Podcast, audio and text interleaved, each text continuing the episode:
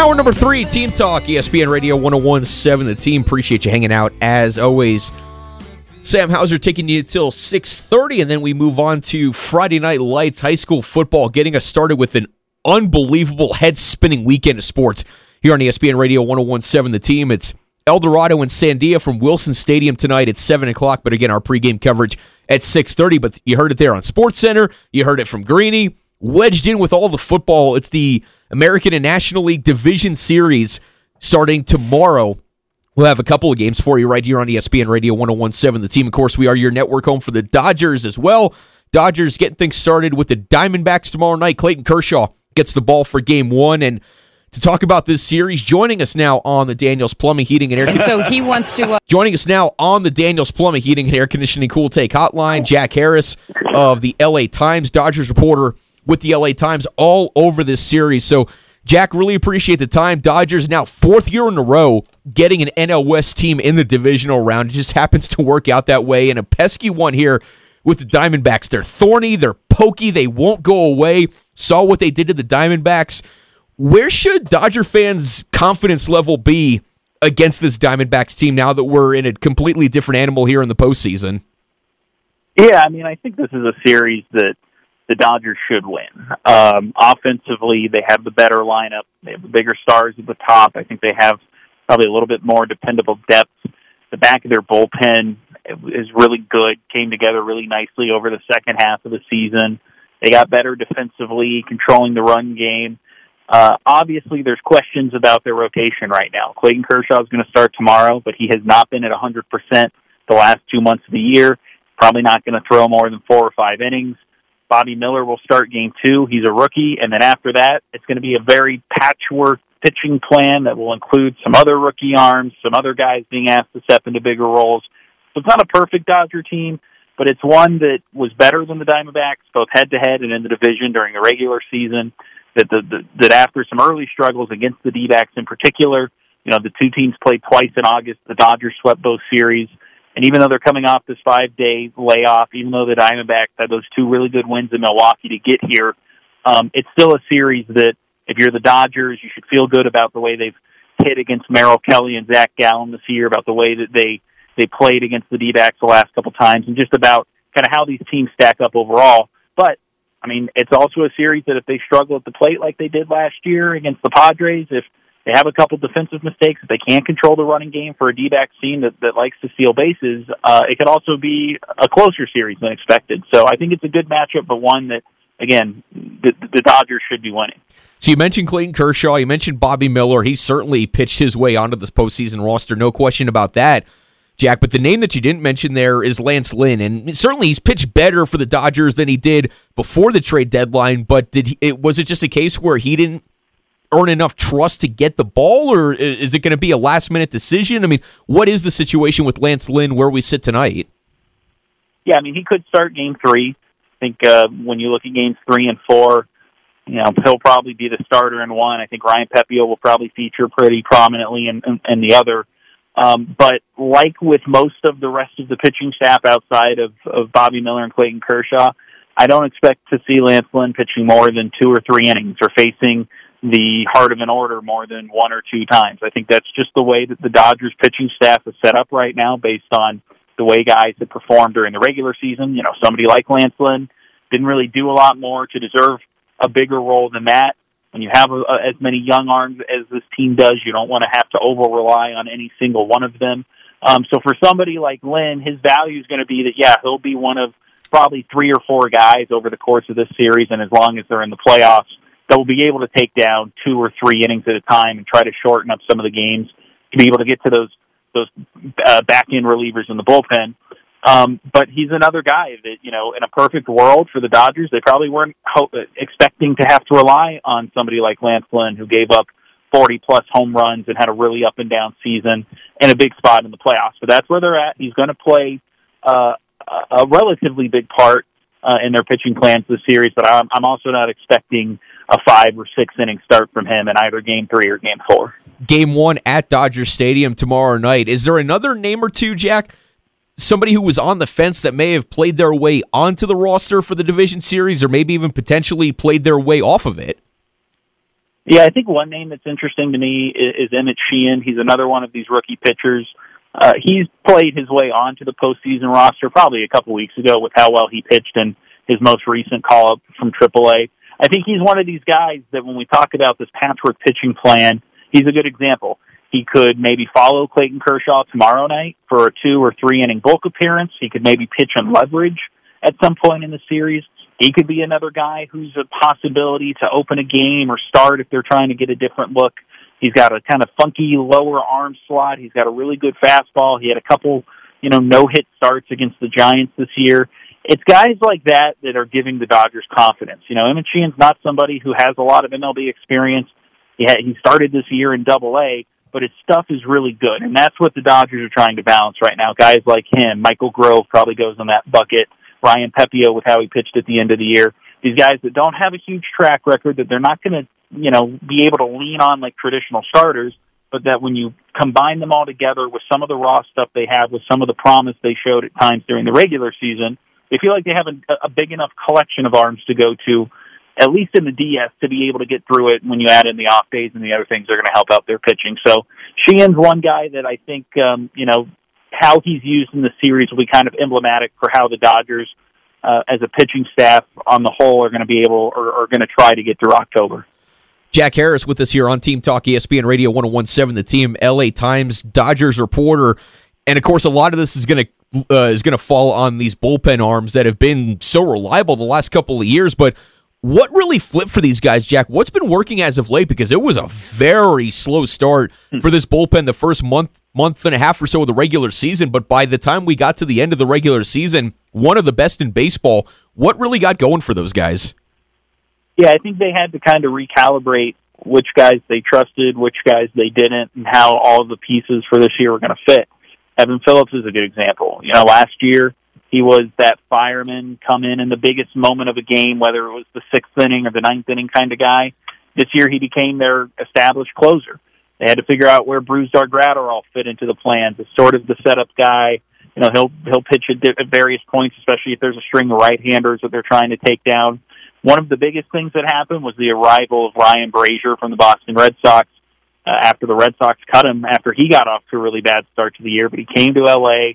He started throwing a cutter. He's been one of the best relievers in baseball since he arrived with the team near the end of June. And it's just allowed all the other pieces to kind of fall into place where you now have, you know, you're not overly, overly relying on uh, lefties like Alex Vesia and Caleb Ferguson who have been inconsistent this year. They figured out the long relief options a little bit better. You know, Andre Jackson, went out of the mix. Some of these rookie pitchers like a Sheehan, like a Michael Grove, played bigger roles as the season went on. They added Ryan Yarbrough at the trade deadline, so they they just kind of got the pieces lined up in the right way. But I think going into the playoffs, the biggest thing is you have Evan Phillips in the ninth inning, you have Brusdar Graterol and Ryan Brasier before him. You have the last nine outs of a game. You pr- you feel pretty confident about. It's just about trying to build that bridge there, figure out the pieces that can take down the first 18 outs, those first six innings, to be able to make sure you're leading a game when you get to the back end of the bullpen because really, like you mentioned, like that's become one of their biggest strengths during the second half of the season and one of the big reasons they pulled away in the in the division like they did. And now taking on the Diamondbacks in the National League Division Series, game one tomorrow night. Of course, looking forward to bringing you this series here on ESPN Radio 1017 The Team. What are some other things that you look at that that has to be different this time as opposed to, you know, last year there there was that level of intensity, that extra level. It seemed like the Padres were able to get to. Certainly having the the extra days off versus a team that just played, but just when when, when there's so much everything that the Dodgers did in the regular season now gets put away because of the expectations that are on this team to win a championship. What has to be different? Not even just necessarily X's and O's baseball wise, Jack, but what are some things that the, that has to, as far as the Dodgers approach that has to be different this time to avoid another uh, first round exit? Yeah, I think it's what you mentioned. It's two things, an intangible one and an intangible one that go in tandem. And it's hitting with runners in scoring position, and it's playing with more intensity and, and desperation as a team. I think those two things last year were somewhat tied together, especially in games and especially in that last game where they were eliminated once the Dodgers fell behind. You saw the quality of their at bats go down. You saw them start chasing pitches they wouldn't normally chase. You saw the energy level drop. You saw them almost give away at bats in a way that, that a team last year that won 111 games in the regular season never did. And I think people within the organization and around baseball looked at that facet of their NLDS loss last year and looked at the fact that it was a team that, yeah, they got along, yeah, they worked well together, but it, it they lacked that sort of energy and enthusiasm and charisma and cohesion that you build over the course of 162 games, that the good teams build over the course of a full season. So I think this year, the vibe is different. This is a team that, by all accounts, is much tighter. It's a new look roster where they've brought in these young guys. They have some veterans like a Jason Heyward and a Miguel Rojas and a JD Martinez that have added a different dynamic to that room. I think it helps that you have not only Freddie Freeman playing the way he is, but Mookie Betts had a much better season and was a much more, uh, maybe not vocal guy, but a much more just enthusiastic presence around the team this year. And I think all those things are important when you get in situations where you have a guy at second base or third base and you have to get him in and you have to stay calm and you have to execute. It helps when you have that sort of team bond, that team chemistry, that team trust to fall back on uh, in, in moments like that. It was something that, that you said was missing in their series last year that they're confident has been addressed. Now, whether it translates to better production in, in, in those key spots with the situational hitting, you know, we'll see. That's one of the big questions and one of the, the things that have tripped up a lot of Dodger teams over the, the last decade that had early October exits. But it's something that internally they feel a lot better about going into this postseason and something that they hope does translate in a way that helps this roster that personnel wise on the field might have some missing pieces and might have some questions. They're hoping that all that behind the scenes stuff can help overcome that. And I think the number one area you're going to look at there is how they're doing in, in key situations, how they're hitting with runners in scoring position, and if they're able to build momentum over the course of games. Yeah, and two out hitting certainly been a strength for pretty much the entire season. We're talking to Jack mm-hmm. Harris, mm-hmm. LA Times Dodgers reporter just because there's so much attention on on this series in particular, Jack. I know all your attention is on Dime, on Dodgers Diamondbacks. Do just want to get your thoughts on on Braves Phillies. You know, certainly Phillies in the World Series last year, the Braves winning it all the year before. A lot of hype around this series, and it and it really does seem like you know Dodgers are up there, but it does seem like everybody's kind of chasing the Braves right now. I mean, just your thoughts on this series and what it would potentially look like if we got the National League Championship Series that we're hoping for. Yeah, I mean, the Braves have been a juggernaut all year. It's one of the hardest lineups to contain, to pitch to. There's so many different options, and, and even when you compare them to a team like the Dodgers, who finished second in baseball in a lot of those offensive categories to Atlanta, you know, the Dodgers have had to do a lot of it with platoon platoon spots in the lineup and trying to cycle guys in and out and maximize matchups. It's not what the Braves have done as much. They have their their six or seven guys that they can count on that have, have proven that they can hit all different kind of pitching and produce and, in, in different kinds of matchups. That's what makes the Braves really dangerous. Now, I, I think there are some questions about the Braves pitching staff and the status of Max Fried's blister and, and not having Charlie Morton early in the playoffs and, and some other things along those lines. You know, on one hand, they kind of remind you of last year's Dodgers team. Um, but I think on the other hand, they look like a team that that's going to be much more equipped to execute in October and avoid the kind of letdown that last year's Dodgers teams did. So I think you know whoever advances out of that series to me is probably, if not the favorite, at least if they're playing the Dodgers, you know, is it's going to be a toss up kind of NLCS um, against the the Braves or the Phillies. I think the lineup that Phillies had the last couple months has been really imposing. I think their rotation is just as good, maybe if not even a little bit better than Atlanta's going into the playoffs. So that series is really intriguing. It's one of those that you almost wish it was a best of seven in the DS to see those two teams, right? You know, battle it out for longer than five games. Um, and it wouldn't be surprising to me at all if that's the series that kind of ultimately decides who's winning the NL pennant and playing in the World Series in a couple weeks. We'll leave it on this, Jack. because I appreciate the time. I know you got a lot to do getting ready for this series. Again, game one tomorrow night, Diamondbacks Dodgers from LA. If the Baseball Writers Association was to call you right now and say, don't think, just take your pick, Mookie Betts, Ronald Acuna Jr., did Mookie do enough to still have a case, or was the 40 home run, 70 stolen base, is that going to seal it for Acuna Jr. to win NL, uh, NL MVP? Yeah, I think like for me, Mookie Betts still has a really strong case when you look at the body of work this year, what he meant. I think that that valuable word really applies to the kind of season he had for the Dodgers, where He wasn't only playing right field, but he was playing second base. He was playing shortstop. He was allowing them really maximize the potential of this roster and how to best kind of serve everybody else in that lineup on top of what was one of his best offensive seasons of his entire career. Now, the problem that he's going to have is uh, his September was pretty pedestrian. Uh, while Ronald Acuna had a, a really strong finish to the year, uh, a lot of the stats that Mookie had been leading in for, for much of the campaign, you look at OPS, you look at WAR, uh, Acuna caught up to him there. So my my guess is right now, and probably my vote, if you if you add all this up, is, is it probably goes to Ronald, and I think the voting's probably going to be uh, based on the way the season ended. I, I'd be surprised if if Mookie's too close to him.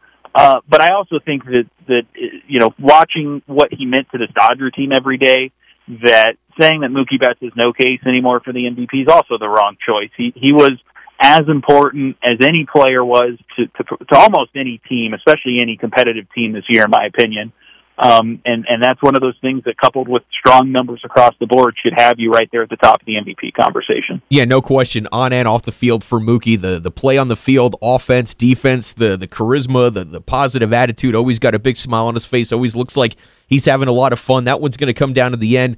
It's going to be a lot of fun watching the series. You can follow him on Twitter at by Jack Harris. You can find his work in the uh, online edition of the LA Times. Encourage you to do that for all the Dodgers inside information, all the stories going on Jack, thank you so much for making the time out here, and uh, we'll catch up with you soon. We'll be following along with your work in the LA Times. That makes sense.